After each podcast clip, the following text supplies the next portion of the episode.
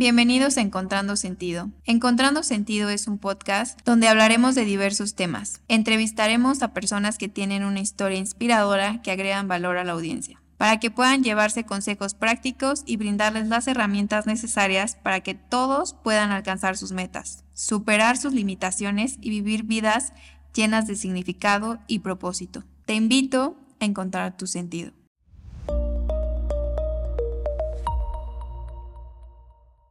Hola a todos y bienvenidos a un nuevo episodio de Encontrando Sentido. El día de hoy tengo un súper invitado, ya verán por qué.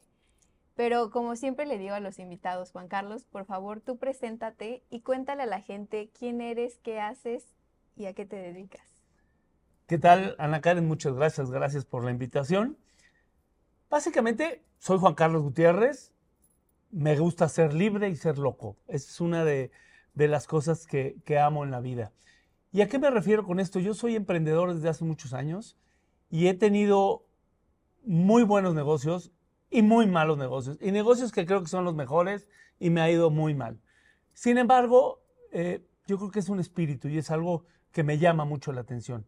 Y, yo quisiera nada más iniciar con esto, que lo que, lo que yo quiero dejar aquí un poquito el día de hoy y compartir con, con todos los que te escuchan, que ya vi que cada vez son más, es un poquito de, mi experiencia para que todo mundo viva un poco de ella y al que ayude, bienvenido.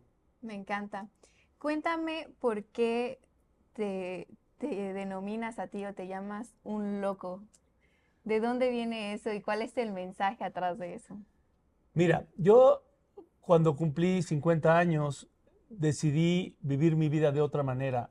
Me iba muy bien, tenía trabajo, pero me faltaban experiencias. Y, yo decidí que había cuatro, cuatro L's que marcaban mi vida. La primera es liderazgo. Eh, necesitas ser un líder en esta vida, en lo que hagas. A lo mejor no soy líder cuando hablamos de cantar, soy muy malo para cantar, soy muy malo para bailar, pero hay cosas en las que sí soy un líder y me gusta tomar el liderazgo y llevar las cosas. Entonces, ser líder es la primera L, ser libre es la segunda L, hacer lo que te plazca hacerlo respetando siempre al prójimo. La verdad es que sin pasar sobre los demás, hago lo que me venga en gana. Y eso es la libertad que amo. La locura es la tercera L.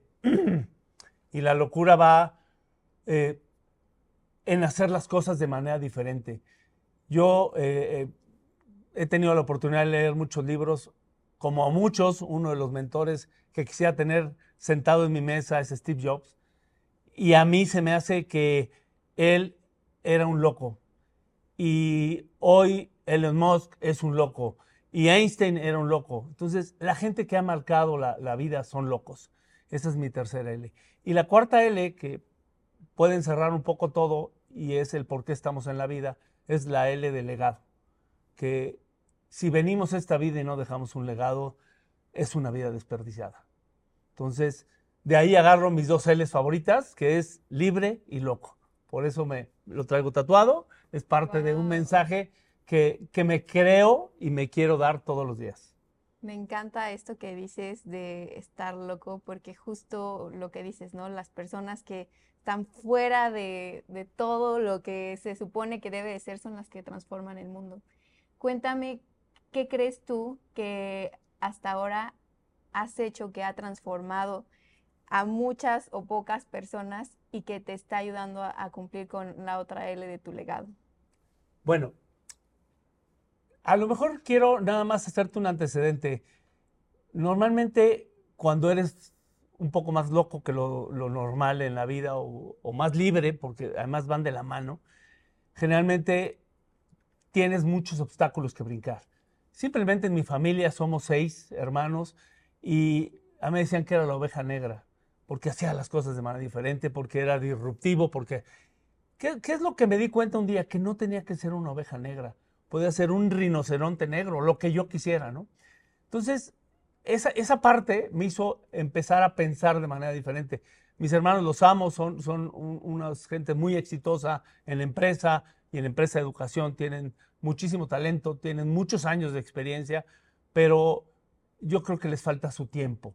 Entonces, yo busqué y empecé a hacer y a diseñar eh, ideas de negocio que pudieran ser me dieran la libertad, me dieran la oportunidad de hacer y probar cosas diferentes, cosas que no se habían hecho. Y por eso surgió el primer negocio grande que creé, fue el colegio, el Colegio Newland, que eh, lo hicimos aquí en Querétaro porque yo amo Querétaro. Yo llegué en el 87 a Querétaro a estudiar, me regresé unos años a la Ciudad de México a trabajar, los años que estuve trabajando para empresa, y decidí que, que no. Entonces me salí del trabajo, renuncié a un buen sueldo, a un buen puesto, y me vine a Querétaro a emprender, a fracasar, a fracasar, a fracasar, a atinarle a uno, a mantenerme y a salir adelante. Entonces, el primer gran proyecto que, que llevé a cabo tiene mucho que ver con legado y es el Colegio Newland. Hoy ya somos cuatro campus, tres en Querétaro, uno en San Miguel, y seguimos creciendo. Traemos un proyecto nuevo para el año que entra. Tenemos varios eh, eh, eh, colegios que nos han buscado de diferentes lados para poder adoptar el modelo porque sí lo que hacemos es que el niño piense. Y cuando haces a un niño que piense y no aprenda de memoria, y cuando no sea el libro, eh, dice el libro esto y no lo discuto, sino que aprenda a defender sus derechos, estás creando un ser humano distinto, una gente o un, joven, eh, que ya déjame presumirte que ya tenemos eh, jóvenes que son famosos. Tengo un arquitecto en Madrid que está construyendo cosas impresionantes de verdad impresionantes y es egresado de nosotros. Y eso es nada más porque empiezan a pensar diferente. No a los papás les encanta, ¿eh? pero una vez que viven la vida, el niño, cómo, cómo la presenta, y ese legado, dejar jóvenes con una libertad de pensamiento, con una crítica y siempre poder eh, crear gente que piense de manera y sea disruptiva, me llevo el legado completito del colegio. ¿Cómo es que se te ocurre esta idea de decir, yo quiero hacer un modelo de negocio de, primero, una escuela y después quiero hacer algo completamente disruptivo en la educación? O sea, ¿cómo es que llegas a ese punto donde quieres hacer las cosas diferentes y de dónde nace esta necesidad por cuestionarlo todo? Mira, yo creo que desde mi infancia, yo eh, tenía, como yo no era el aplicado de mi casa, todos sacaban 10 y mi papá nos daba dinero por cada 10 que sacabas, en vez de darnos domingo era como su manera de motivarnos, yo nunca sacaba 10. Entonces en mis ocho tenía que hacer encontrar otra manera. Y entonces descubrí que negociando con mis hermanos era más fácil. Si había que pedir un permiso, iba yo, lo pedía. Si había que hacer algo en la casa para que nos dejaran ir, yo lo hacía y ellos. Entonces me empecé a crear un poco. Y Luego eh, eh, tuve algunos, algunos negocios. hay un negocio, por ejemplo, que, tuve de unos... ¿Tú tienes extintor en tu casa, Ana Karen? Tienes un extintor en tu casa, si hay un diseño. Poca gente lo tiene. Y decidí hacer un diseño de unos, unos... Porque dije, es una necesidad, pero hay que hacerlo diferente, vender los extintores rojos. Hay muchos en el mercado. Empecé a hacer extintores de diseño, me fue muy mal, muy mal. Entonces, cada vez que buscaba algo tenía que encontrar qué era la diferencia. Y cuando me senté con mis hermanos a platicar por ahí del 2007 o 2006 de, montar un, negocio, eh, obviamente, como te digo, todos están a nivel de educación en altos niveles, eh, dijeron, es un colegio, ¿no? Tenemos todas las tablas, tenemos el know-how, ¿no? No lo podemos hacer de educación media y media superior porque sería competencia desleal para ellos. Entonces lo hicimos de, elemental, ¿no? De, maternal, preescolar, primaria y secundaria. Y había que hacerle un, esquema porque de entrada tenía que tener una identidad. ¿No? no éramos un colegio, ¿no? Habría que buscarle un nombre, un diseño, una mascota. Hoy tenemos un canguro que aman los niños. Es un canguro que cuando sale la botarga, cuando sale Joy, que se llama a pasear con los niños, es todo un show, todo un evento, sale seis, siete veces al año, ¿no? Había que darle una identidad, había que hacerlo diferente. También nos dábamos cuenta que la educación estaba empezando a cambiar.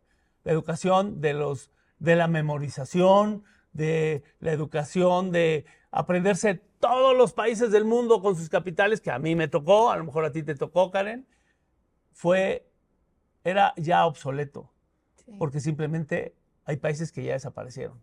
Yo me acuerdo de Yugoslavia, ya no existe. El día que fui a Europa y busqué Yugoslavia, ya no existía. Había ocho países diferentes. No.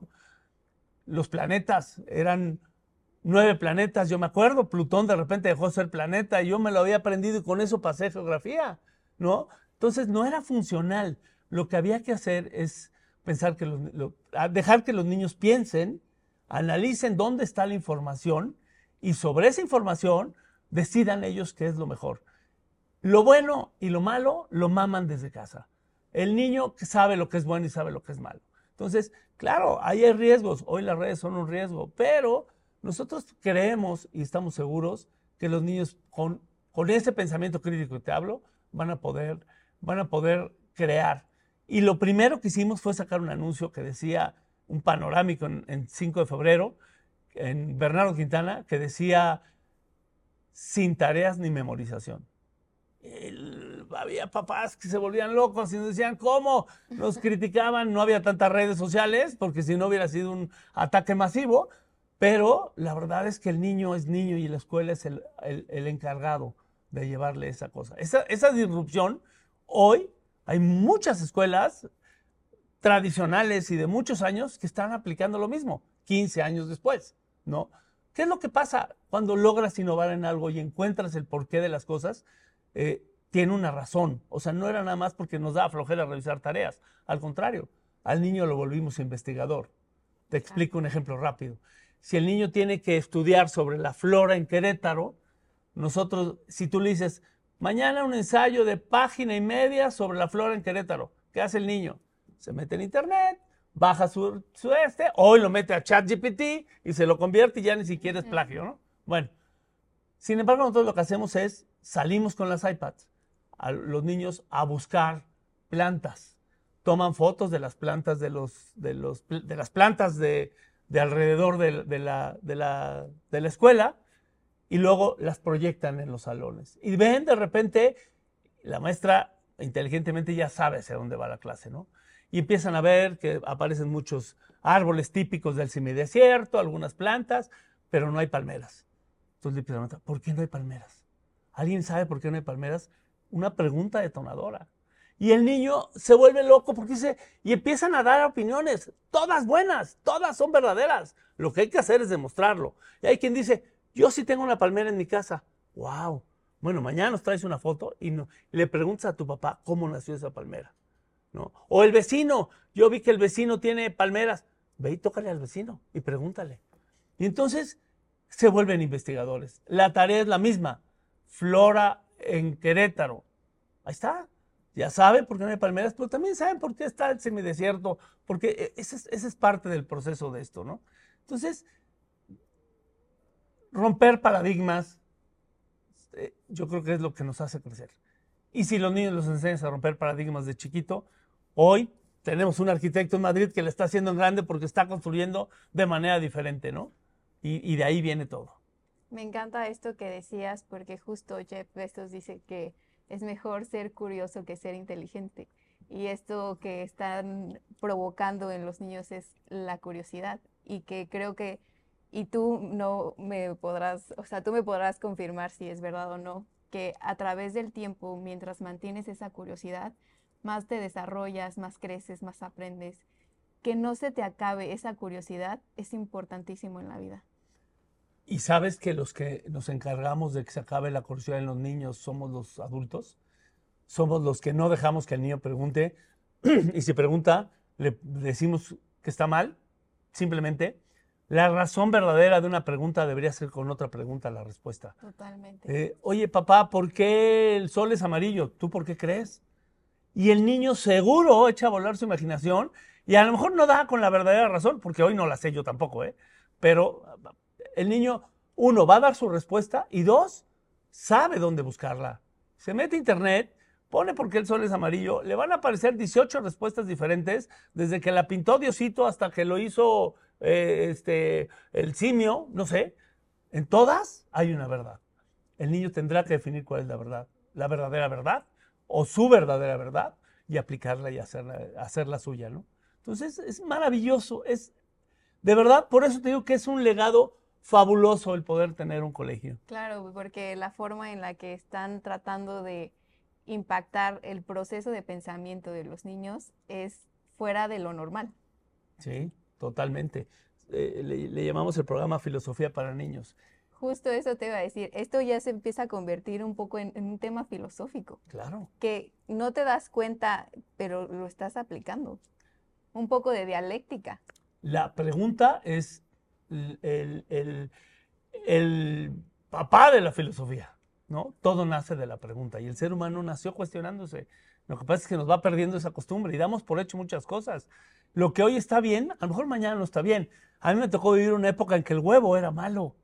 Comer más de un huevo al día era, te va a dar un colesterol terrible, no vas a poder. Hoy los grandes atletas y los grandes nutriólogos te dicen, come la proteína del huevo y échate cinco o seis huevos en el desayuno, ocho en la tarde y no les da colesterol. Entonces, lo que hoy está bien, mañana no está bien. El chiste es que si alguien se lo pregunta y lo cuestiona, puede encontrar su verdadera razón, ¿no? Me encanta. Y en, este tiempo que has este, trabajado y, y decías que también te has equivocado mucho, ¿cuál ha sido el fracaso que más te ha marcado y del cual más has aprendido? Fíjate que soy muy mal, tengo muy mala memoria para el fracaso. Me encanta, soy una gente súper positiva. Pienso siempre que si, de verdad, y te lo digo, si fracasé en algo, es porque venía algo bueno. Y olvido el fracaso y me voy a lo bueno. Y saco provecho de lo bueno.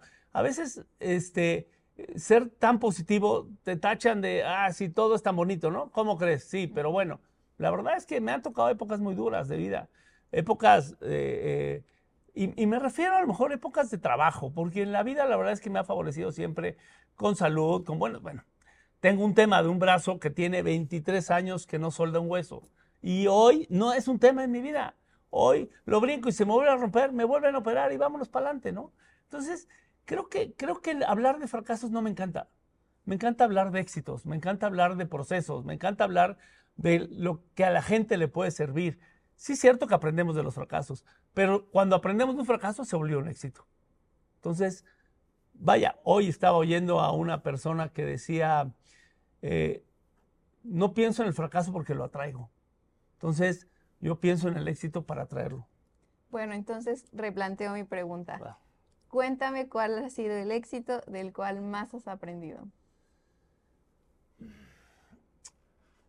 Yo creo que vivir las experiencias, cuando decidí romper mis propios paradigmas y vivir las experiencias. Eh, en estos años que, pasaron, la verdad es que el, éxito de, sentir la adrenalina, pero también sentir la emoción, el ver crecer a tus hijos, el ver que, ya son hombres, hombre y mujer, y que ya están logrando, ese es el éxito verdadero, porque para ellos trabajé. Para ellos hice muchas cosas, ¿no? Para ellos dejarlos como hombres de bien, como gente que va a ser bien en el futuro, con una escuela de generar cosas positivas, no puedo encontrar un éxito mayor que el, haber llevado a mis hijos a donde llegaron hoy. Me encanta. Y en todo este tiempo, eh, ¿cuál ha sido el proceso de pensamiento? Porque hablas mucho de procesos y, y, sobre todo me encanta explorar en esta parte del mindset. ¿Cuál ha sido el proceso de pensamiento que más te ha hecho evolucionar? La gente que me conoce me dice, Juan Carlos, estás, eres demasiado lógico. Todo lo veo lógico en la vida. Yo llego a un lugar, bueno, más, yo cuento los escalones cuando subo una. Es un tema durísimo porque si subo ocho escalones los cuento rápido, pero si subo 25, ¿no? Los cuento. Y si los vuelvo a subir al otro día, vuelvo a contar que sean 25. ¿Qué, es lo que me pasa? Yo creo que, que me da pauta para, para es como una, un, un, proceso de distracción de mi cabeza, ¿no? Eh, yo creo que, que, el hecho, el hecho de, de pensar lógicamente, ¿no? Esto se mueve para allá por esto, ¿no? Está bien. Te da tiempo también para preguntarte por qué se mueve y para qué se mueve, ¿no? Y entonces, así hago todos los procesos. Yo llego a un lugar y cuento, veo un restaurante y veo que hay 20 mesas y digo, qué buen negocio, ¿no? Porque calculo cuánto está. En lo que tú y yo platicando, empiezo a, hacerlo, ¿eh? mi cabeza se pone a pensar lógicamente, ¿no? El área matemática mía está muy desarrollada este, y yo no lo sabía hasta que lo empecé a usar, ¿no? Yo no era, y repito, yo 10 en matemáticas nunca lo vi más que cuando, cuando me tocaba sumar, ¿no? De ahí en fuera, nunca tuve 10 en la calificación. Pero el proceso lógico me encanta. Yo creo que, que ese podría ser un buen tip que hasta hoy que lo estoy platicando, eh, lo voy a platicar con, con, con, los jóvenes que mentoreo. Ser lógicos, entenderlo, ver, ver, decir, claro, así es, ¿no? No, no, no eh, siempre hay cosas que no entiendes, ¿no? Pregúntalas, pero todo te va a llevar a una lógica. Y creo que ese es mi proceso favorito. Me encanta esto que nos cuentas de, de, la lógica, de estar analizando todo. Y lo que más me gusta y que, no, o sea, tú te puedes dar cuenta en tu propio proceso, es que tú te contestas con más preguntas. Sí. bueno, debe ser ya una, una, es, una, una manía buena. ¿Esto es una constante en tu vida? Por ejemplo, ya voy a ser eh, un poco invasiva eh, quizás en las preguntas, pero en temas emocionales, ¿te contestas con preguntas? Cuando se trata de algún tema más eh, interior. Sí, generalmente sí. Y, y, me pregunto por qué me pasó o para qué me pasó. Y a veces el para qué y por qué te lo cuestionan muchos. Dicen, ah, no pasa nada, tú pregúntatelo. Si es el para qué y lo encuentras, o si es el por qué y lo encuentras, en ambos vas a tener un resultado diferente. Solo hubo dos ocasiones en las cuales de verdad dejé de hacerme preguntas. Cuando falleció mi madre y mi padre al año siguiente, fueron dos años negros en mi vida. De verdad perdí la brújula, no sabía qué hacer, no sabía qué seguía. Este, y, hasta que una vez eh, me dice un amigo, oye, ¿cómo estás? Ya, sal de tu casa. No, ¿para qué? de hecho, no tengo oficina, pero eh, nunca me ha gustado tener oficina. Tuve una vez o dos veces, pero nunca iba, ¿no? Y me dice, sal de tu esquema, vete a otro lugar. Y entonces me salí y cuando me salí y llegué al lugar donde debía sentarme, según yo a trabajar, no sabía de qué, pero que tenía negocios y todo me iba bien, pero no sabía qué hacer. Fue cuando llegué y me senté y dije, ah, ya me acordé de lo que venía, y ya me acordé a lo que tenía que hacer. Y en dos semanas ya estaba otra vez activo yo. Pero emocionalmente soy un poco cobarde. Ok. Un poco cobarde. Ahí sí no, ahí no hay que hacer preguntas. Ah, a veces. bueno, voy a retomar ahora otra vez el tema de, de Newland. Una de mis preguntas que me encanta hacerle a la gente que está aquí es, ¿cómo creces una empresa? ¿Cómo creces un negocio? ¿Cuál es el reto y cuáles son las claves para que se logre el crecimiento? Mira, te voy a contar cómo empezó Newland, porque con toda la información que ya tenía de lo que podría ser un colegio y un colegio distinto, como, como fue diseñado desde el primer día, la idea se puso en la mesa, es crear un colegio distinto. Y hay dos maneras. La primera era pues, rentar un salón chiquito, una casa o en la propia casa de nosotros, poner un salón y trabajarle muy duro y a los 10 años tener un colegio grande. Esa era una opción. Y yo decidí por la otra opción. ¿Cuál es la otra? Invitar amigos, invitar gente que confíe en ti, invitar gente que crea en un proyecto, que crea que esto es un proyecto no solo de negocio, porque a final de cuentas, claro que es un negocio, porque eso nunca lo hemos negado, pero estamos trabajando con lo más importante que son los hijos. Entonces, ahí es donde había que hacerlo. Y sobre esa idea planteé el proyecto y levanté capital. Y lo levanté para el primer colegio. Ocho amigos se unieron a mí, confiaron en mí.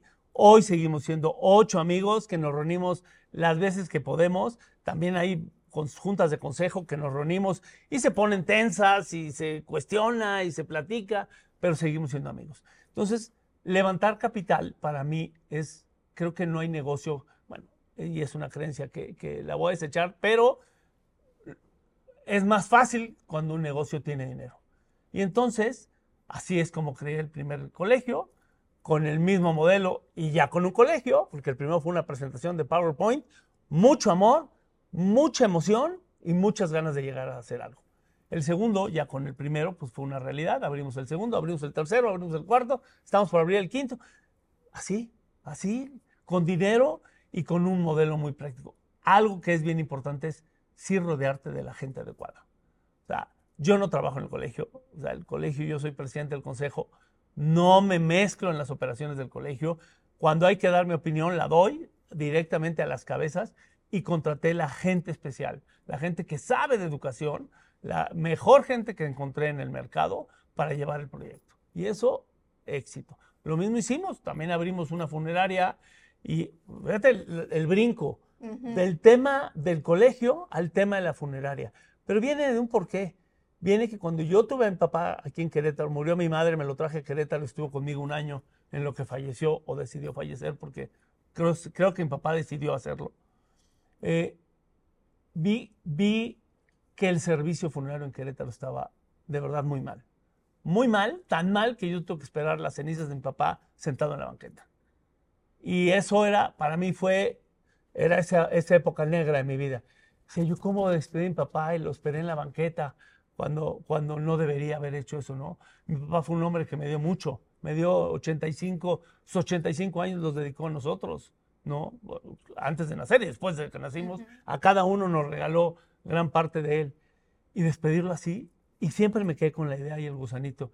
Y alguna vez tuve la oportunidad de, conocer a un amigo, bueno, era muy amigo de toda la vida, pero me platicó del proyecto que había hecho. Le dije, hay que hacer uno en Querétaro. En Querétaro urge algo diferente, algo nuevo, algo innovador, algo disruptivo, algo que esté pensado en el vivo, no en el muerto. Y creamos Airapi. Airapi es un concepto de funeraria de primer nivel. Yo dije, ¿cómo me hubiera gustado a mí despedir en papá? Si me hubieran dicho el Four Seasons, yo lo hubiera despedido en el Four Seasons o en el Ritz, ¿no? y, y así fue como diseñamos la funeraria. Disruptiva, nada oscura, con colores, los nichos que tenemos son abiertos para que pongas las cenizas. Yo ahí tengo a mi papá, las cenizas de mi papá, pero tengo la foto favorita de él, tengo su reloj que usaba siempre de bolsillo, ahí lo colgué. O sea, haz, haz algo diferente, porque si haces lo mismo, a lo mejor te va bien. Mira, estamos en un restaurante hermoso que es el Salitre. La verdad es que lo que ha hecho el Salitre es que hizo algo diferente. Reavivió una hacienda, hizo, por eso le va bien. Por eso todos los negocios a mí me da mucha tristeza cuando alguien pone un negocio y dice, ¿qué hiciste? Una tintorería. ¿Y cuál es tu diferenciador? Pues eh, soy muy bueno en el servicio. el que hace pizzas y las entrega en 30 minutos, ya, ya hay muchas que hacen eso. El que la entregó en 5 minutos es el que es exitoso hoy. Y el que, todo, el que, todos los días está lleno, el que... Entonces, con esa idea pensamos a Irapi. Y con esa idea pensamos eh, el colegio, con la idea de hacerlo diferente pensando en la necesidad de la gente que está, la gente que lo va a hacer, no la gente que queremos. A mí sería sensacional un colegio donde entraras formados. No es lo que la gente busca. La gente busca libertad y un poco de locura. Te voy a hacer una pregunta y otra vez me va a salir un poco, pero me interesa mucho este tema porque tú vives esta dualidad de la vida y la muerte, porque la vida de los niños que van comenzando y es cuando comienza la vida y la parte donde se acaba. ¿Cómo es que vives tú con esta dualidad y cómo, cómo tú piensas acerca de la muerte? Mira, te lo comenté muy rápido. El tema de, de Airapi no es un tema de muerte, es un tema de vida. Nosotros es el momento en que le rendimos tributo a la vida. Nuestro eslogan es tributo a la vida. Me encanta. Porque a la gente que atendemos y queremos apapachar es al vivo. El muerto ya no está y está en donde quiera estar, ¿no? Si quiere estar en el cielo, si quiere estar en el paraíso, eso cada quien tendrá o regresará, cada quien tendrá sus creencias. Pero el que está aquí es un dolor terrible, es, es una falta, es que te quitan algo, es esa, esa sensación, a esa es a la persona que apapachamos. Entonces, nos encanta que en el 99% de las veces que hemos tenido los servicios, todo el mundo dice es un lugar inmejorable. Y, de verdad, hermoso el lugar. Pero el servicio al que está, lo hacemos lo mejor posible. Y ahí es lo que marca la diferencia. Entonces, mi dualidad se volvió trabajar para la vida, para la vida de los niños y para la vida cuando, cuando alguien se va, que ese también viva y salga adelante. y, ese momento tan duro que es, como es el primer día de clases, otro momento duro en la vida de las mamás y papás, más de las mamás, es el primer día que dejan a su hijo en la escuela. Imagínate, ese es un duelo, ¿no? A veces lloran más ese día que en, los velorios. Es sensacional cuando el niño se va la mamá y la vida cambia. El niño no le importa, claro, llega la mamá y vuelve a llorar, ¿no? Y al otro día lo mismo, porque se vuelve un proceso natural de, desapego del, del, niño a la mamá. Pero el más difícil y que no nos toca atender, más que bueno, pues con la, la mejor bendición del mundo, es el que la mamá deja al niño. Entonces, siempre estamos pensando en la vida. Siempre estamos pensando en la vida. Y eso es algo que a mí me encanta, vivir. Vivir, mi madre falleció a los 75 y en los 74 años un día estaba jugando con mis hijos, mis hijos chiquitos, y se aventaban y daban maromas, mi mamá de 75 años, y, y decía papá, es que nadie le ha dicho a tu mamá, el español, es que nadie le ha dicho a tu mamá que ya tiene 75 años. Este, y le dije, ni le digan, que nadie les diga. ¿Para qué le dices que ya estás viejo? ¿Para qué le dices? Puedes hacer mil cosas. O sea, yo creo que, yo creo que la vida es desde el día que naces hasta el día que, hasta que el día dejas de estar. Vivir al 100 es hermoso. Me encanta. Voy a retomar otra vez el tema de Milan y quiero hacerte otra pregunta acerca de cómo es levantar dinero. ¿Qué crees que es clave para todos los emprendedores que vean este episodio? ¿Qué crees que es clave para ir a levantar dinero y en tu experiencia, cómo es levantar dinero con amigos, ¿no? Porque al final si son tus amigos, ¿cómo manejas una relación de amistad y separas la parte de, trabajo laboral? ¿Cómo, ¿Cómo es esto? Mira, eh, tengo muy buenos amigos y no, la mayoría no son mis socios. Los ocho que iniciaron conmigo el proyecto, uno, dos, tres éramos muy amigos, los demás fueron amigos y hoy son muy amigos. Cuando haces amigos en la relación de negocio es más fácil. El dinero depende qué peso le des. Si tienes un amigo que el dinero le da un peso absoluto, olvídalo. Esa no es persona para que invierta contigo. Tienes que encontrar gente que quiera invertir contigo, pero cualquier negocio es un riesgo, ¿eh? cualquiera. Entonces, si tú no eres honesto con él y le dices, este es lo que yo pienso vender, porque es un plan financiero. No hay negocio, así te digas, me voy a traer el mejor negocio que está pegando en el mundo, aquí a México, a Querétaro, las donas más ricas, hay un riesgo de que no funcione. Es alto el riesgo. Entonces tienes que ser honesto. Si tú vas a levantar capital, uno, ten bien claro cuánto necesitas. Eso lo tienes que comprobar, valorar y saber. Una de mis reglas es, yo no quiero volverle a pedir dinero a mi socio. Una vez que me da, trato de que con eso hagamos maroma para que así salga o así funcione, ¿no? Y a veces se nos va de la mano, pero siempre teniendo una clara y una transparencia. Si tú no eres transparente en esto, la gente va a desconfiar. Te pone su dinero y va a decir, ay, no estoy seguro. Yo mismo he invertido en negocios que me han invitado, que hasta la fecha mm, no los veo, no sé ni qué pasó con eso. No me dicen, no me llega información. Entonces hay que ser claros y transparentes. Y no todos van muy bien. Hay unos que tardan más en madurar. ¿no? Entonces, cuando vas a levantar capital, uno, si tienes alguien que te mentoree, que ya lo haya hecho, que lo pueda, te pueda guiar en el camino, hazlo. Porque así sean mil pesos para arrancar un negocio o 100 millones para arrancar un negocio mucho más grande, en todos el dinero vale. El que te pone mil pesos como el que te pone 100 millones tiene el mismo amor por el dinero. No, no se desprenden tan fácil. Y en cuanto a las relaciones, ¿cómo se ve una, una conversación difícil ¿sabes? de negocios, pero donde no quieres como lastimar las relaciones, pero hay cosas que se tienen que plantear. ¿Cómo manejas eso? ¿Cómo se ve una conversación así? Voy a dar mi experiencia que me ha funcionado. Este, y básicamente es, yo doy la información transparente, insisto. Sé, le pongo todas las ganas a cada negocio, ¿eh? de verdad. Yo estoy atrás de cada negocio, aunque, como te dije hace un rato, el especialista está a cargo. El especialista en funerarias, el especialista en las escuelas, es el que está a cargo. Y yo confío en él. Y yo cuido a él. Cuido que se hagan las cosas, que se haga el día a día, que esté funcionando. ¿no? Eh, a veces pueden pasar, se equivocan, son seres humanos, ¿no?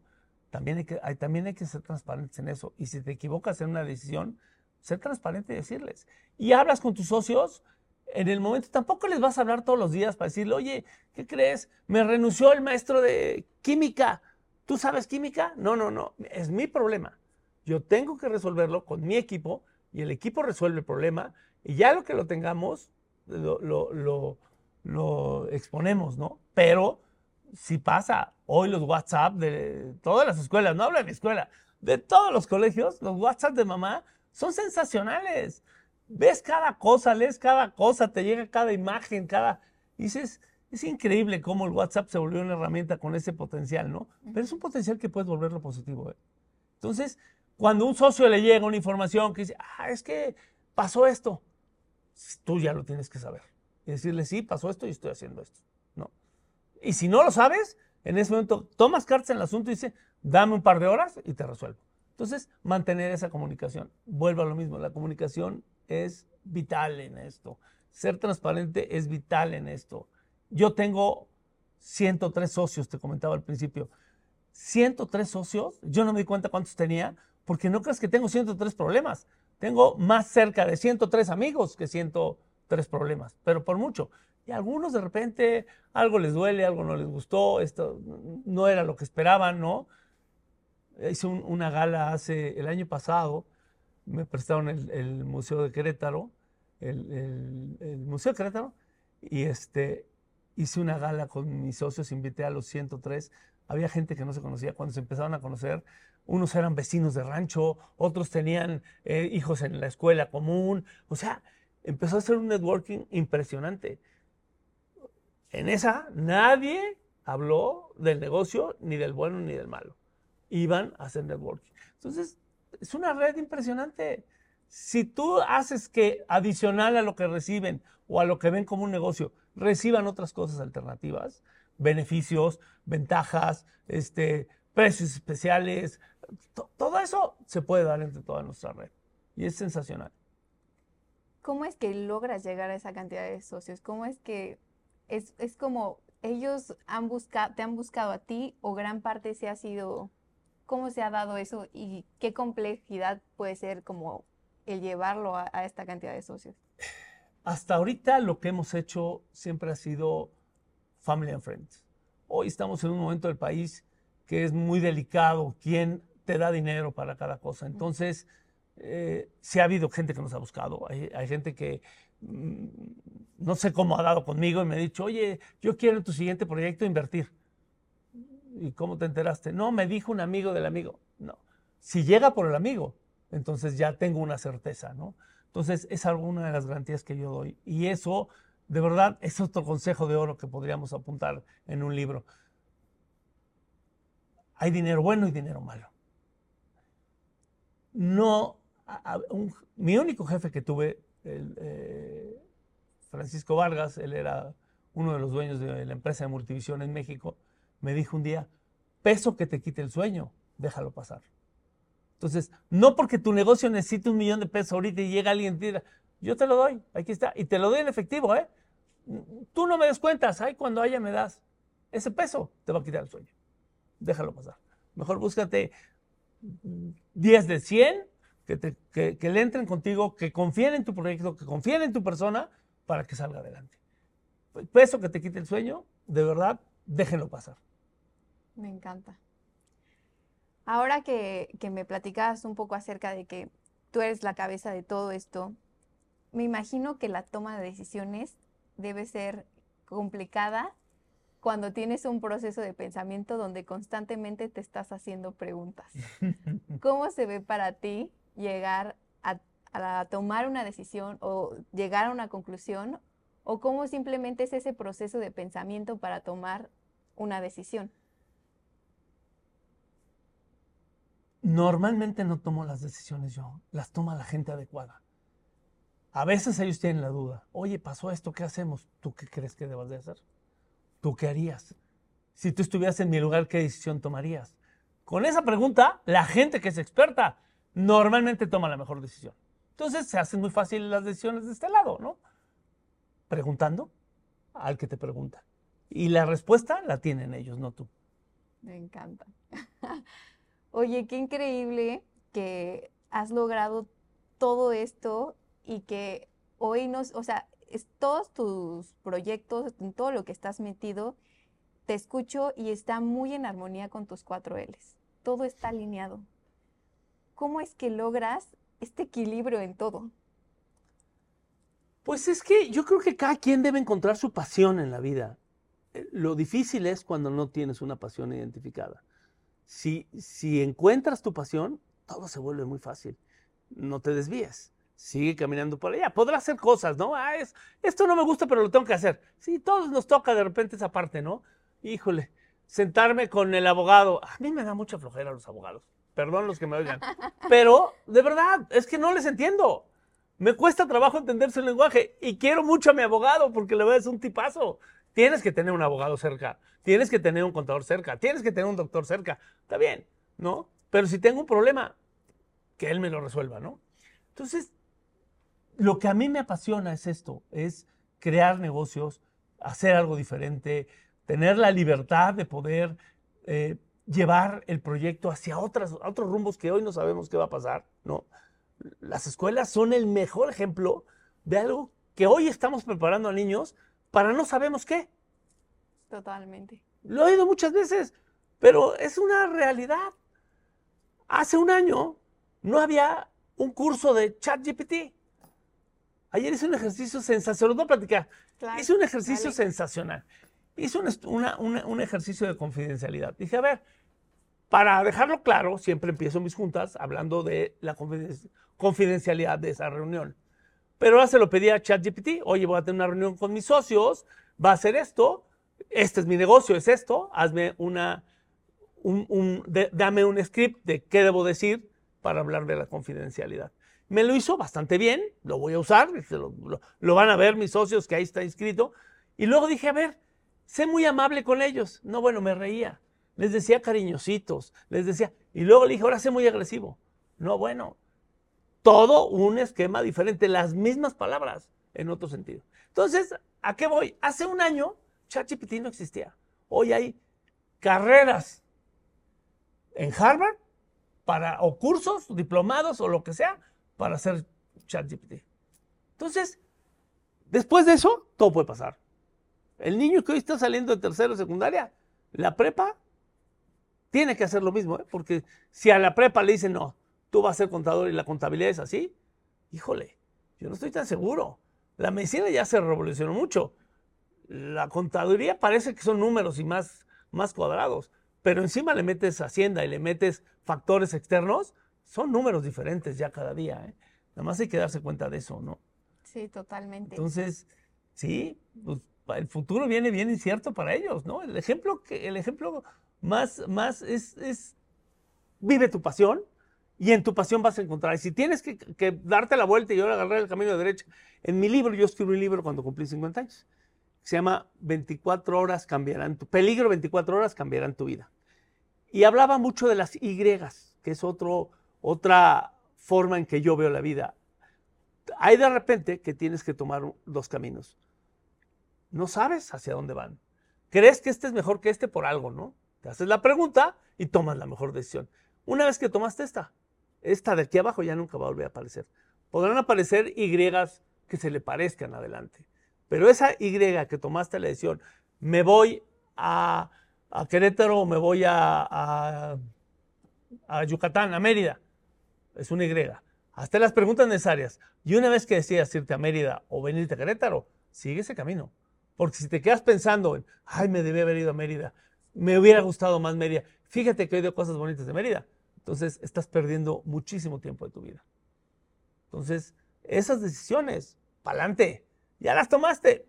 Insisto, pregúntate antes, cuestiónate qué quieres. Si lo que quieres es una buena vida, ¿qué quieres de la buena vida? mucha gente va a Mérida. Yo ahorita estoy, abrimos un mausoleo también en Mérida. Y este, todo el mundo que va a Mérida, güey, qué calor. No, sí, Mérida es un lugar caliente, muy caliente. Pero la gente vive también muy bien. Si tú no puedes con el calor, no te vayas a Mérida. ¿No? O si te vas, no te quejes del calor, porque ya lo sabías. Si no te preguntaste el clima, entonces no estabas preparado. Wow, no, sabes, justo ahora estoy como en, en, mi vida en un momento donde se siente como, ¿sabes? Una Y. Y ahora que dices esto, me llevo un buen análisis de, de, hacia dónde va la cosa. Ana Karen, y a lo mejor en dos años te ponen otra oportunidad en Mérida, decidiste no irte. vuelves a tener otra Y, me quedo o ahora sí me voy a Mérida, ¿no? Ya con experiencia, no hombre, va a ser más fácil la decisión. Y así vas en la vida, así vas en la vida. Voy a leer tu libro 100%. Ya sé, ¿no? A veces creo que al libro le faltó y, y, te das cuenta y quieres escribir otro. Y digo, es que no dije esto, esto lo pude haber complementado. Hoy tengo, te dije que lo escribí a los 50, hoy tengo ocho años de experiencias sensacionales, de verdad, porque decidí vivirlas. Tanto como meterme en hielo, ¿no? Tengo pendiente irme al Kilimanjaro, a caminarlo. Tengo pendiente muchas cosas, pero ahí va el proceso. Me aventé en paracaídas, hice cosas que nunca hubiera hecho, ¿no? Eh, hoy las vivo y todas, eh, todas aprendes algo. Me encanta. Y si tienes menos de 50, hazlo a los 40, a los 30, a los 23, a los 19, hazlo. No importa la edad. No importa la edad. ¿Qué le dirías hoy a toda la gente que, que nos escucha? ¿Cuál sería tu mejor consejo de vida y de emprendimiento? Yo hace unos años me decía por qué no había más emprendedores. Y decía yo, es que todo el mundo debería emprender. Todo, todo, deberían de dejar sus trabajos. Hoy, que necesito gente que trabaja, me encanta la gente comprometida. Esos que les encanta, lo decimos hasta despectivo, recibir un sueldo. No, recibir lo justo por lo que hacen, que son buenos en eso, no necesitan emprender. Pueden estar muy bien trabajando por una empresa. Lo que sí es que si decides emprender o decides quedarte en tu empresa, hazlo a tope, hazlo al 100. Eso que seas el mejor barrendero, ah, nadie quiere ser el mejor barrendero, pero si lo estás haciendo, hazlo muy bien, disfrútalo, convívelo, no te quejes. Las quejas es una de las cosas que más daño nos hacen. Llegamos, yo a veces me quejo mucho ¿eh? y, de repente digo, ya no me voy a quejar, no puedo quejarme lo mismo siempre, ¿no? O lo cambio o lo acepto.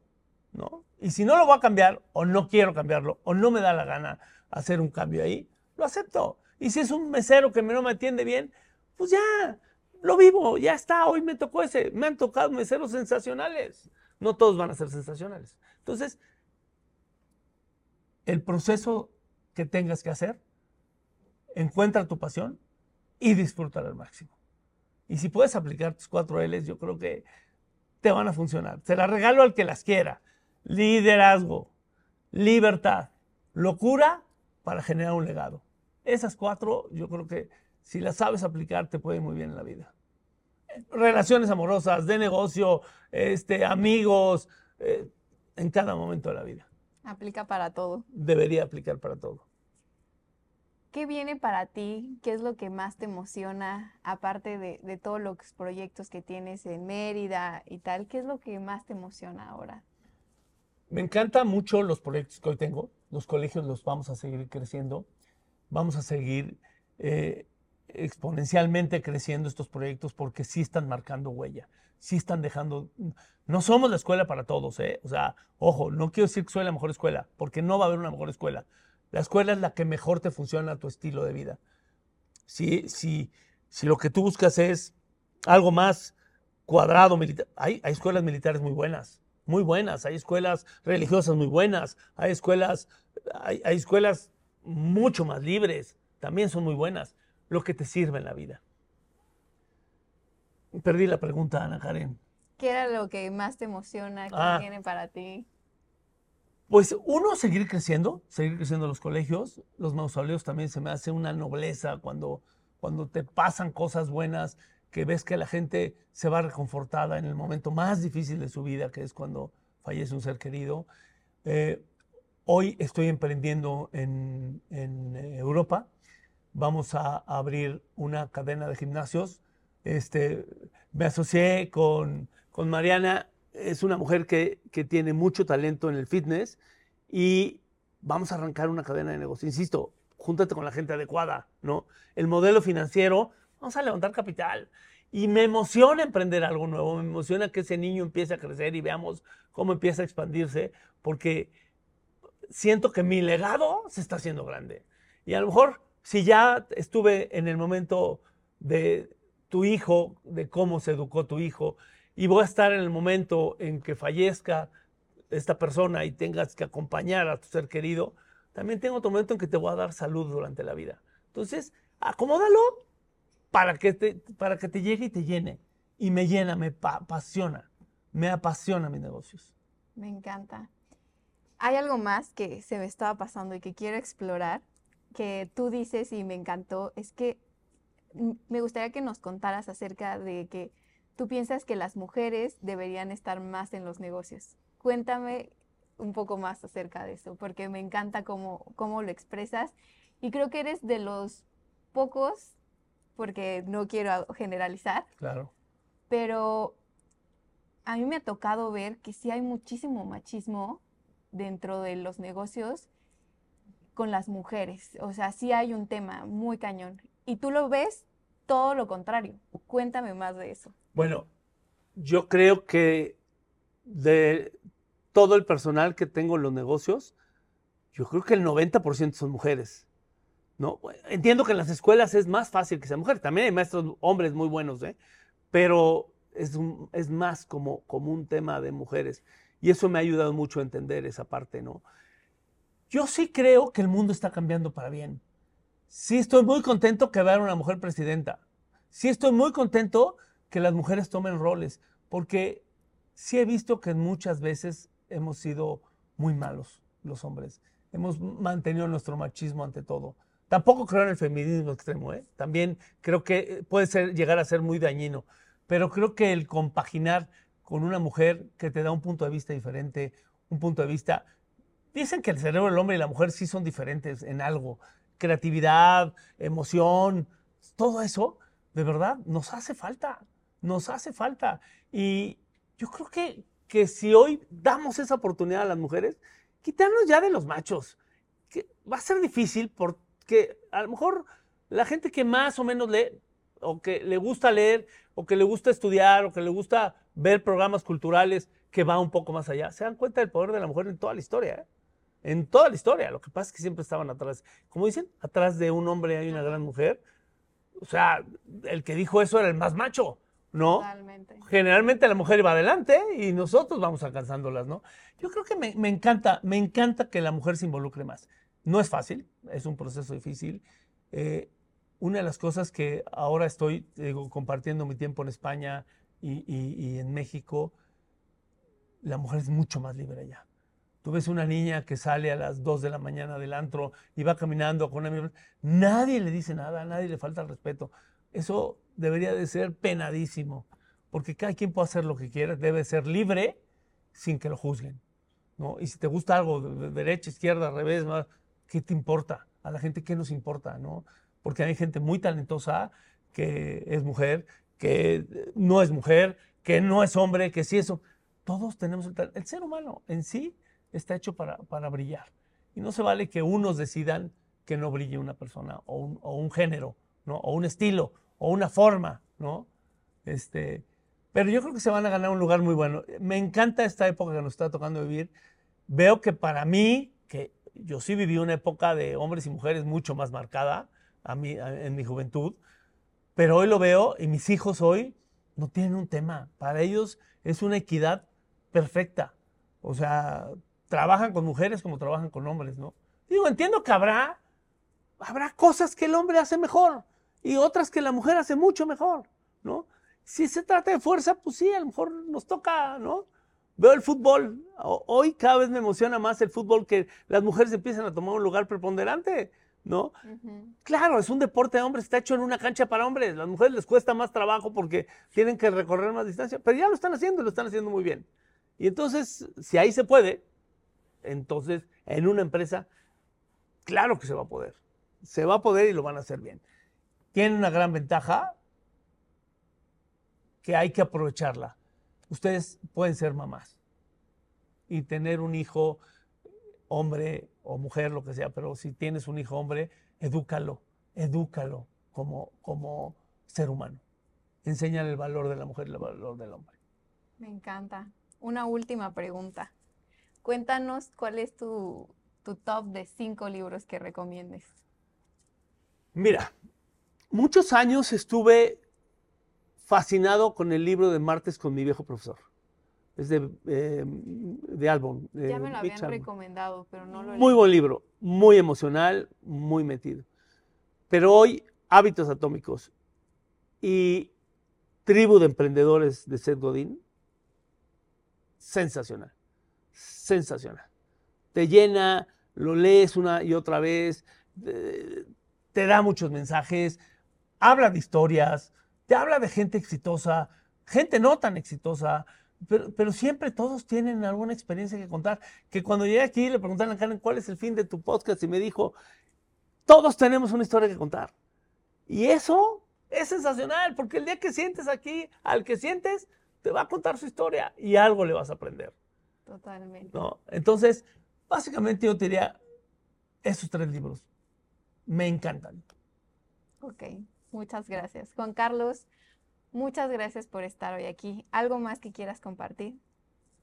Eh, creo, que, creo que lo dije durante la, la plática, es acérquense a la gente que ya hizo algo. Platiquen con ellos. Úsenlos de mentores. A veces nos olvidamos y queremos que sabemos todo. Hay gente que ya lleva 10 tropezones más que tú. No te los tienes que dar tú, ahórratelos. Si estás emprendiendo o si tienes un, si tú eres, quieres llegar a ser el jefe de la empresa, eh, eh, empleado, qué padre, aprende del que lo está haciendo hoy. Aprende de lo bueno que hace. Y lo que hace mal, no lo repitas, ¿no? Pero acércate a la gente. Yo creo que es algo que antes no se vivía. Hoy tener un mentor, tener un guía, tener una persona que te ayude a sobresalir y a sacar tus dudas, está sensacional, te ayuda mucho. Me encanta este último consejo también. Muchas gracias por estar hoy aquí. ¿Dónde puede encontrarte la gente? Las redes sociales de Newland. ¿O prefieres ser más privado? la verdad es que no tengo un tema. Eh, le platicaba un principio a Karen yo quise alguna vez trabajar con redes sociales, pero no me da tiempo. Y creo que es un trabajo de tiempo completo. La gente que, luego vive en las redes sociales, de verdad, parece que viajan mucho. Yo veo a Luisito Comunica o al otro que anda por el mundo. ¡Qué terrible! Yo llego a un hotel donde llego y me, me echo, disfruto, no estoy grabando, ¿no? Entonces, ahí están mis redes sociales. Creo que aparezco como JC, un simple loco. Este, pero a mí me gustaría más que, le dieran seguimiento al proyecto Newland, al proyecto Airapi, porque ahí está reflejado todo lo que podemos hacer. Y ahí es donde queremos reflejar de verdad la diferencia. Es donde dejo mi legado, es donde dejo mi libertad, donde expreso mi locura, ¿no? Y donde sí soy un líder. Y estás dejando tu legado. Me encanta. Un placer. Muchas gracias. Yo siempre le digo a la gente que muchas gracias por compartirnos todo lo que nos has compartido hoy, pero sobre todo muchas gracias por tu tiempo, porque siempre podemos hacer más de todo, más dinero, pero nunca podemos hacer más tiempo. Así que muchas gracias por estar hoy aquí. Un placer, por favor. Gracias, Ana Karen. Gracias, Fer. Eh, estamos este, a las órdenes. Cuando se ofrezca, encantado de volver a sentarme a platicar contigo. Será un placer. Muchas gracias a toda la gente que nos ve. Gracias a Hacienda El Salitre que nos proporciona este espacio increíble. Y a todos los que nos ven, sigamos encontrando sentido.